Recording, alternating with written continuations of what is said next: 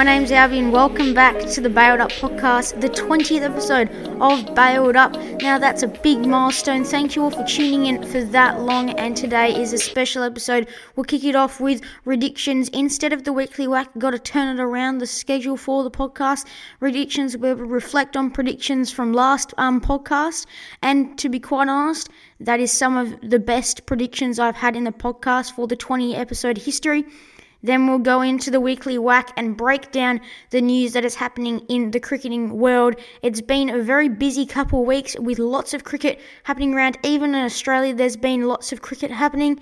Then we'll have What a Snag, the moment of the week, and then we'll finish off the podcast with If I Could Turn Back Time, where we'll look at a historic moment in the cricket world. Now, thank you all for um, uh, listening to the podcast for this long. It's 20 episodes, so remember to keep sharing with lots of people. And let's get into the first segment for today's episode, which is predictions. Time to reflect on predictions with predictions. Welcome to the predictions where we reflect on predictions. And I've done predictions for a while since the very start of the podcast, and it's now episode 20, of course.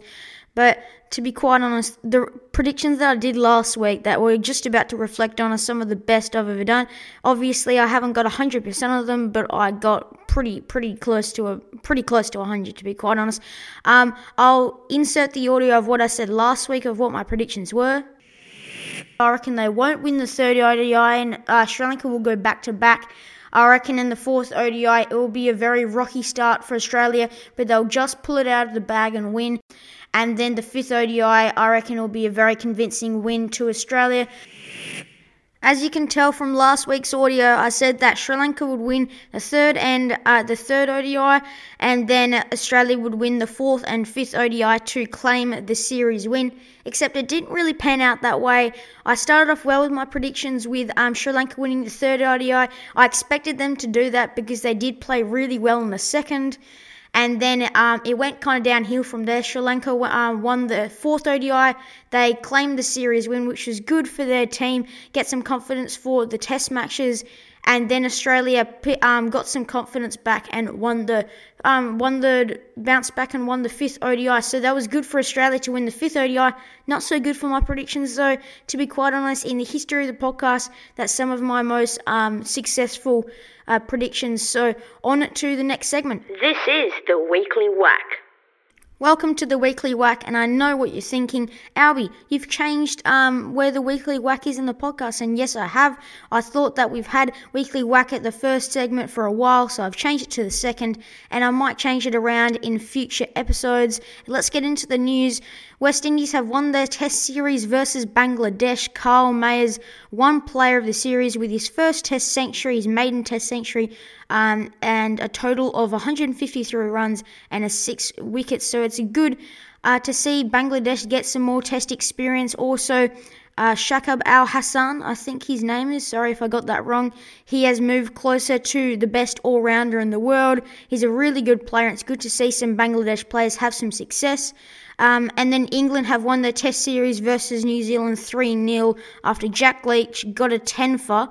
And Ollie, um, England's Ollie Pope, Joe Root, and Jonny Bairstow once again chased down the total with ease.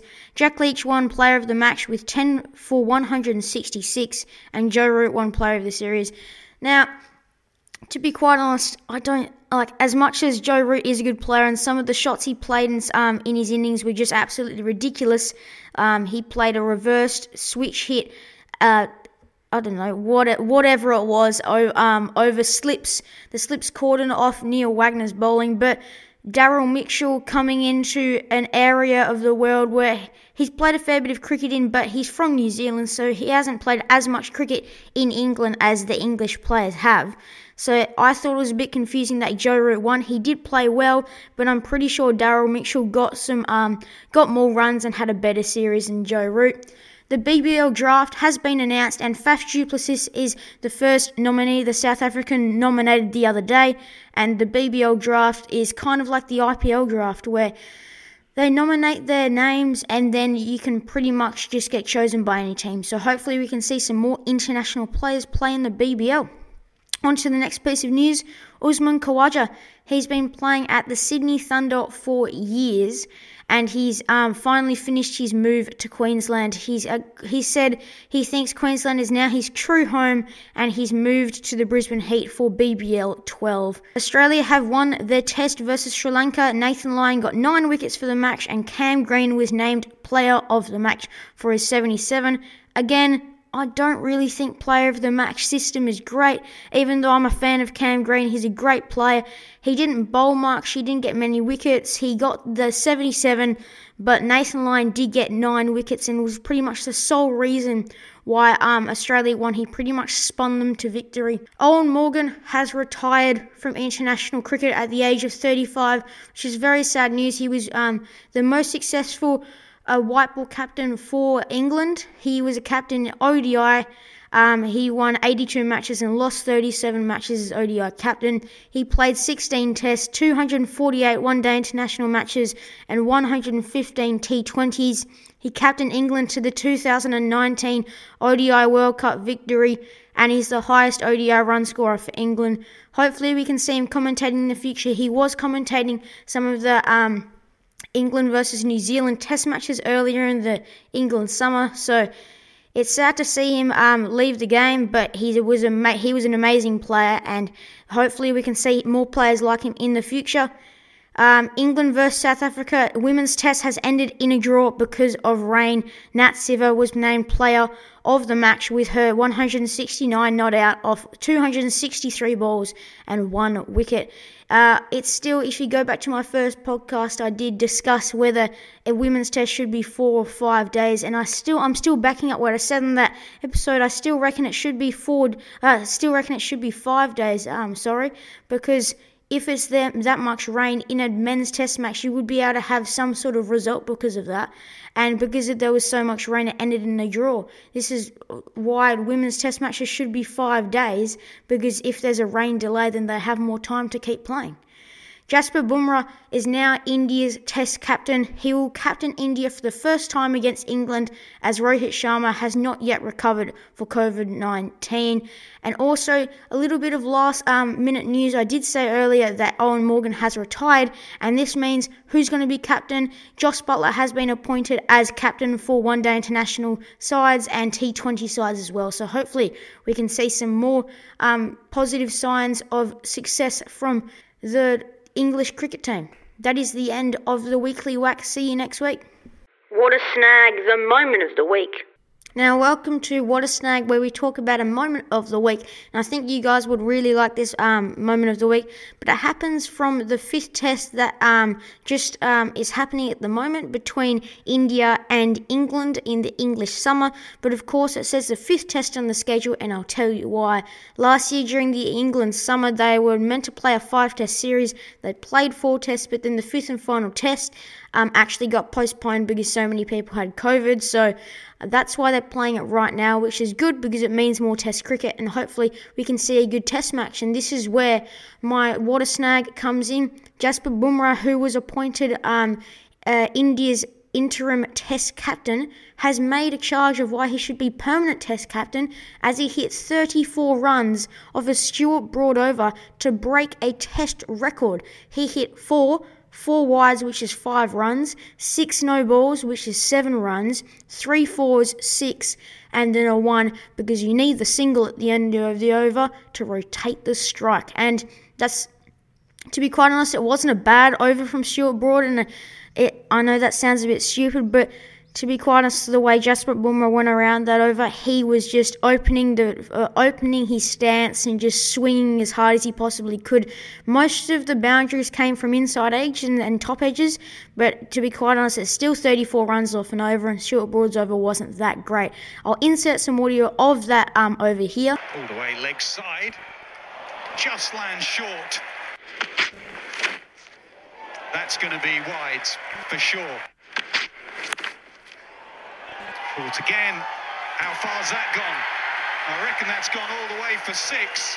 At the moment, we've had one legal delivery from Broad in this over, and it's gone for 16. And that uh, has been hit and hit hard. Inside edge goes for four, and that will be 400 up for India. On the wicket, Stuart Broad. Pulled away, he's fallen over. And that's going to be 28, so that equals the record. That's pulled away a little bit like Gordon Greenidge for six. That's the record. The hitting from Jasper Bumrah were just amazing. As I said before, some of the boundaries were pretty much just inside edge, and then he just went berserk and then just hit boundary after boundary. So it was good to see, and it's bringing some power hitting from the T20 and ODI formats into the Test game. So good job, Jasper Bumrah. You've won bailed up. What a snag of the week. Now that is all we have for What a Snag. Moving on to the next segment. Welcome to If I Could Turn Back Time, where we talk about a moment of history in the game of cricket. And a couple days ago, Travis Head got his first Test wicket, then his second, then his third, and then his fourth in only three or four overs. He got four for ten of three or four overs to bowl Australia to victory. Obviously, Nathan Lyon got three, uh, four wickets as well, so it wasn't just a single-handed job and it was amazing from Travis Head the way he went about it. The some of the balls that he bowled through the gate, classic off spin uh, deliveries from a part timer. So that's not the if I could turn back time moment though, because that was a few days ago. It's the same sort of story when Michael Clarke in 2002, pretty much, oh, 2002, yes, pretty much bowled, single-handedly bowled Australia to victory. And this is the backstory. Michael Clarke, three for five of two overs.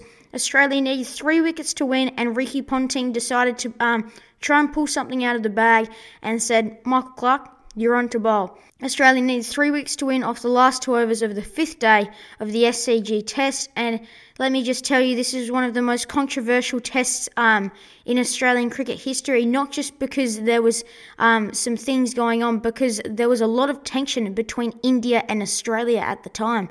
And Michael Clarke took three wickets in an over. He was on a hat trick, then there was a few dots, and there was some other stuff going on.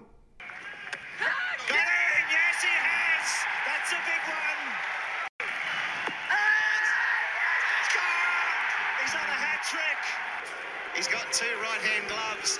That's not a good stay. He's not nervous. It's. It's over. Clarke's done the damage. Australia win. Audio might have told you Ishant Sharma came out to bat, but before he came out to bat, he forgot his gloves. He didn't forget his gloves, but he brought out two right-hand gloves. So there was a bit of a break, and they were uh, the Australians were a bit bit angry because they wanted to get this over and done with. And Ishant Sharma, three test matches under his belt, came out. Pressure would have been ridiculous and got out on his uh, second or third ball. And Michael Clarke led Australia to victory with only eight balls to go in the day on the fifth day. So that meant that Ricky Ponting's test team at the time um, could win their 16th straight test match. So that is my if I could turn back time moment for today. On to the outro. Thanks for tuning in to the 20th episode of Bailed Up. Now, before we finish the podcast for today, I've got a big event that is in the works um, for the middle of Australian summer where we're going to fundraise some money for a charity and um, if there's any sponsors that want to get involved, contact me at bailed up underscore podcast so we can start planning that event. Now, before we finish, remember if you want to get involved, go to at bailed up underscore podcast, like I said before, and go check out my friend's podcast, Bounce Down Footy Podcast. That's all from me, Albie. Um, Albie's out.